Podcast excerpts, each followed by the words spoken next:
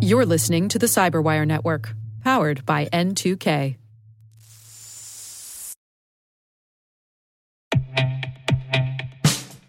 And now, a message from Cyberbit.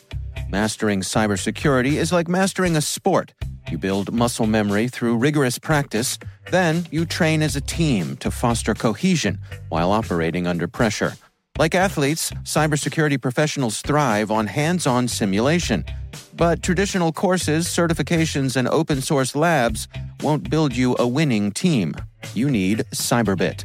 Cyberbit offers a hyper realistic simulation environment for your SOC, IR, and C suite to refine your skills, all using the market leading SIEMs, EDRs, firewalls, and WAFs they use every day. Cyberbit is offering Cyberwire listeners a free live fire exercise. Sign up your team now at cyberbit.com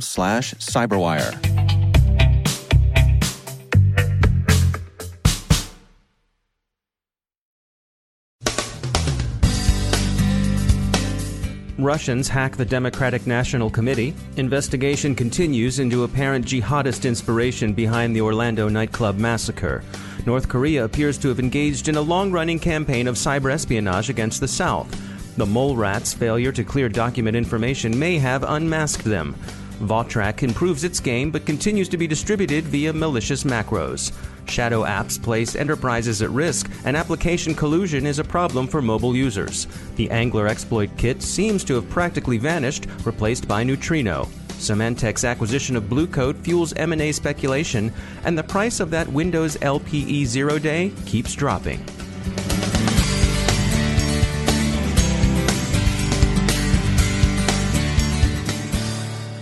I'm Dave Bittner in Baltimore with your CyberWire summary for Tuesday, June 14, 2016.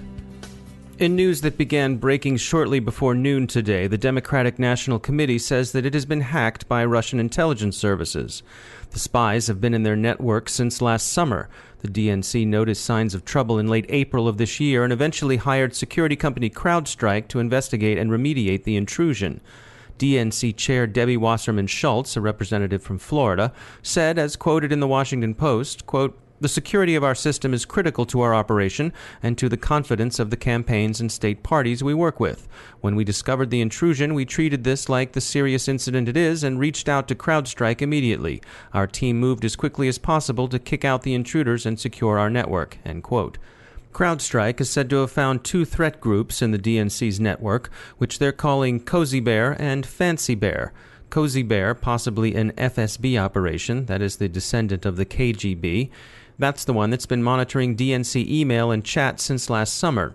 Fancy Bear, also Russian, and in CrowdStrike's view, clearly GRU, which is to say military intelligence, is the one that tripped the alarm when it arrived this April. Fancy Bear is said to have stolen documents and to have obtained access to the systems used by the DNC's entire research staff. That research prominently includes opposition research on presumptive Republican nominee Donald Trump, and this is the compromise that's attracting press attention. How the attackers got in is unknown. CrowdStrike cautiously speculates that it was spear phishing. We spoke to StealthBits Technologies' Adam Laub. He offered this perspective the interesting part about it is it seems that the Russian hackers themselves haven't been the ones rattling around inside the DNC. It was really their monitoring of somebody else who had done the, the hacking to begin with, a Romanian hacker. Um, but they got the information almost by accident or secondhand uh, as a result of monitoring somebody else. Anything having to do with American politics is of interest to other nation states that perhaps aren't uh, big fans of the United States and even potentially our uh, allies. I, I, think that given the current events uh, around the uh, political campaigns being run here in the United States uh, and potentially the opportunity to affect the outcomes of those campaigns by, um, again, nation states that, again, aren't particularly enamored with the United States and our policies would relish the opportunity to have information that would lead to um, an outcome of their desire. The story is still developing, but one thing that struck us was that the Russians seem to not do a whole lot to try to cover their tracks.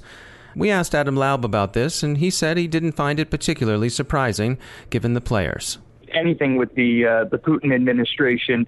Uh, bravado is at the core of uh, much of what goes on from a, a news perspective. Um, you look at the I think it was the G8 summit last year in Australia. Putin pulled up a couple warships uh, off the coast of Australia just to flex his muscles a little bit.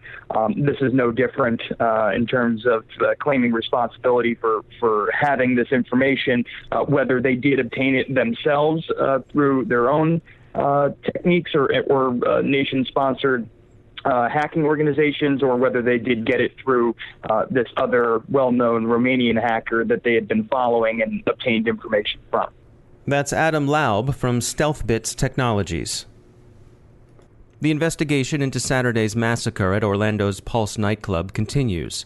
A look at the shooter reveals, retrospectively, a history of online jihadist radicalization, giving some point to ISIS claims of responsibility for the murders. That responsibility, as is typically the case with ISIS operations outside the dwindling territory under the caliphate's control, is a matter of inspiration. The civilized world has yet to find the right information operations to deploy against ISIS, in part because ISIS messaging is so alien to the marketing understanding prevalent among its opponents. The self declared caliphate doesn't promise jobs, health care, education, or ease. Instead, it promises righteous rule, justice, meaning, and transcendence, and it does so with a message of death. Omar Mateen, the shooter, was twice interviewed by the FBI, once in 2013 and again in 2014. He was also, problems and all, deemed employable by a physical security company.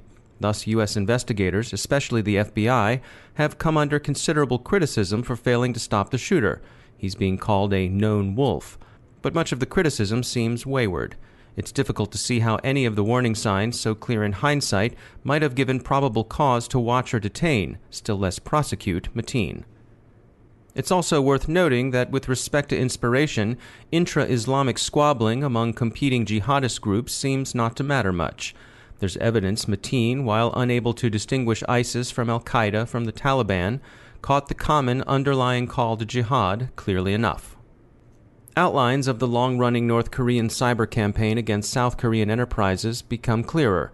The DPRK's hacking seems to have aimed principally at espionage News reports highlight theft of some aviation design data from cooperative U.S. Republic of Korea combat aircraft programs, but also as data destruction.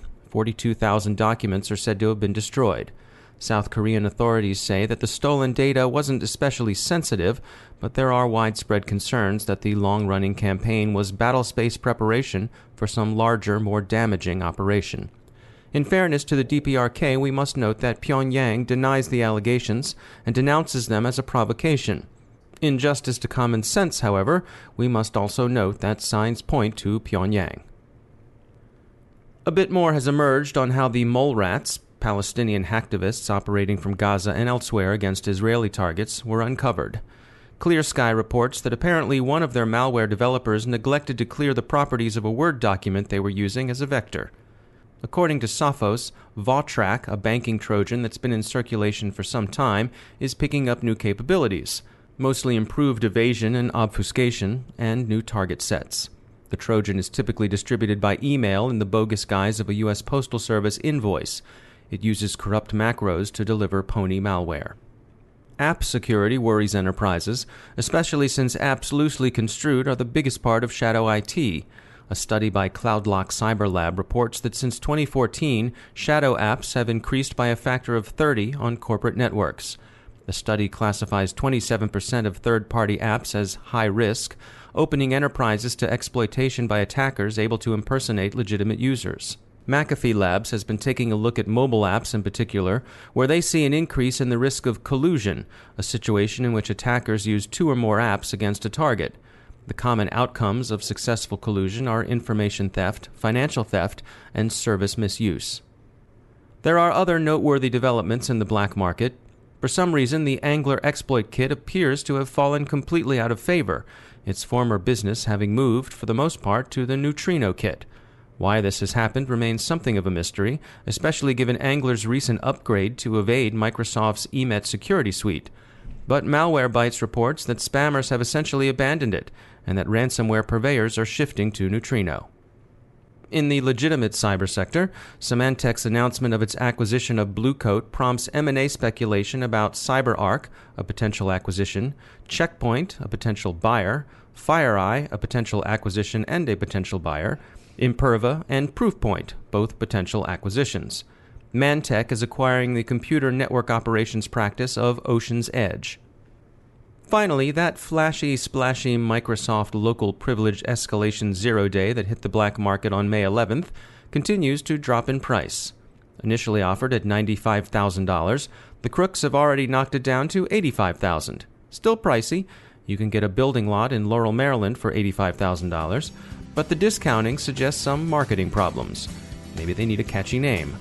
May we suggest Bounder, Squatter, Carpetbagger, or Occupy Windows as possibilities? Discuss among yourselves.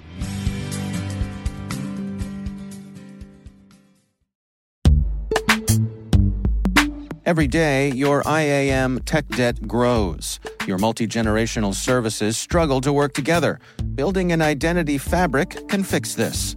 It makes all your identity tooling stronger and allows you to connect any app to any service you want to use with zero coding, zero maintenance, and zero app downtime. Strata's identity orchestration platform separates the identity logic from your applications so you can optimize existing IAM tools and manage them in a single control plane. Now, every vendor, standard, and architecture work together. In short, building your identity fabric means you can secure your non standard apps, keep your complex access policies, retire outdated IDPs, and modernize in record time. So build your fabric with Strata Identity and get rid of tech debt for good. Visit strata.io slash cyberwire, share your identity priorities, and receive a pair of AirPods Pro. Offer valid for organizations over 5,000 employees. Connect today at strata.io slash cyberwire.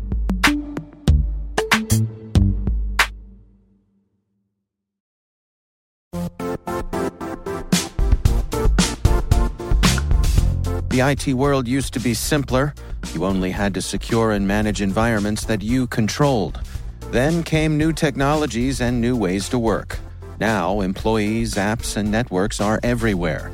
This means poor visibility, security gaps, and added risk. That's why Cloudflare created the first ever connectivity cloud. Visit cloudflare.com to protect your business everywhere you do business.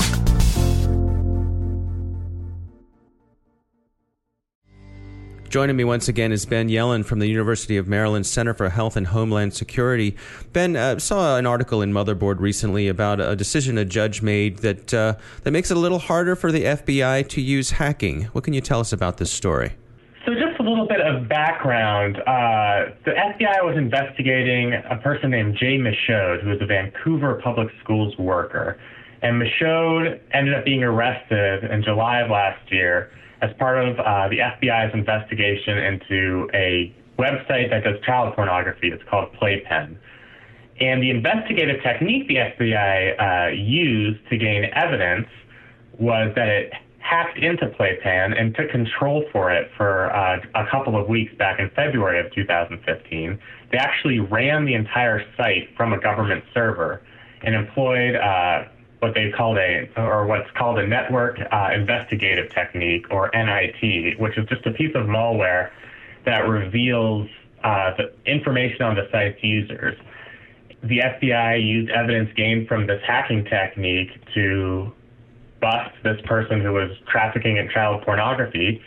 This was the evidence that they were going to use to prevent a trial, and a judge just ordered the FBI to reveal the full code used for this hacking. The FBI refused. Uh, the FBI didn't want to reveal its methods.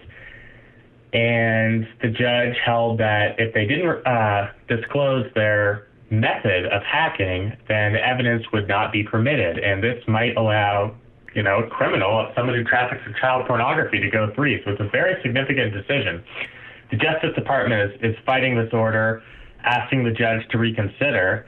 Uh, but it could have very wide reaching implications. This is a very, very effective tool for law enforcement to catch some of our worst criminals, uh, traffickers, child pornographers.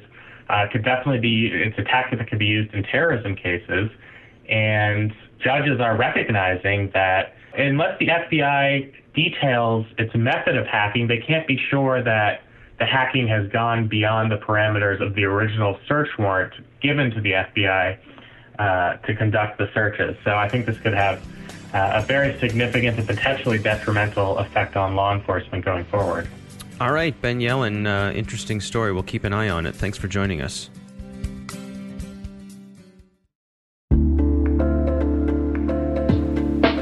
Are lengthy security reviews pulling attention away from your security program? With the largest network of trust centers, Vanta can help you streamline security reviews to win customer trust, save time, and close deals fast. Proactively demonstrate security by showcasing key resources like your SOC 2 or ISO 27001 and provide real time evidence for passing controls. And when a security questionnaire is required, Vanta takes the first pass for you. Visit vanta.com slash cyber to take a self-serve tour. That's vanta.com slash cyber.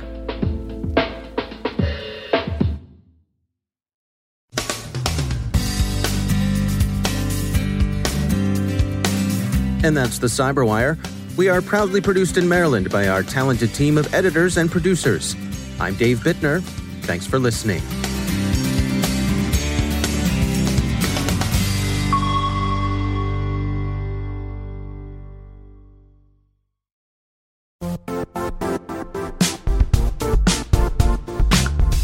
And now, a word from our sponsor, Zscaler, the leader in cloud security. Cyber attackers are using AI in creative ways to compromise users and breach organizations.